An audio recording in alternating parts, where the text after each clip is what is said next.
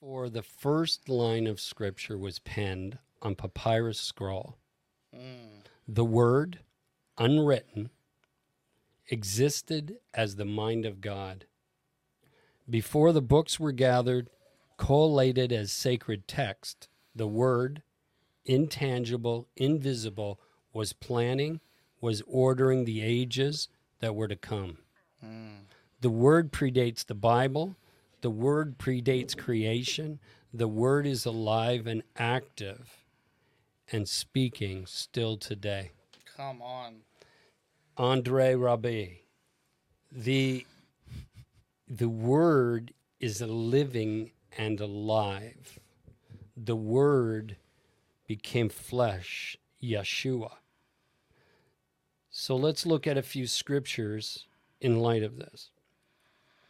John 6 63, it's the spirit who gives life, the flesh is of no profit. Mm. Carnality. The words I've spoken to you, Jesus says, are spirit and are life. There's a big difference. Hebrews 4:12, the word of God is living and active, sharper than any two-edged sword.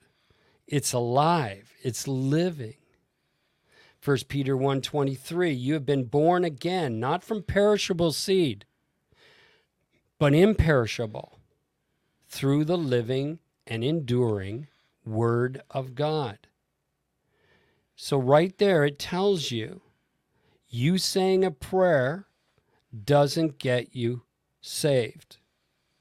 What must happen is an imperishable seed of living Word, the one uh, Andre was talking about, pierces you and it begins, the light comes into you and it begins to grow, begins to change you.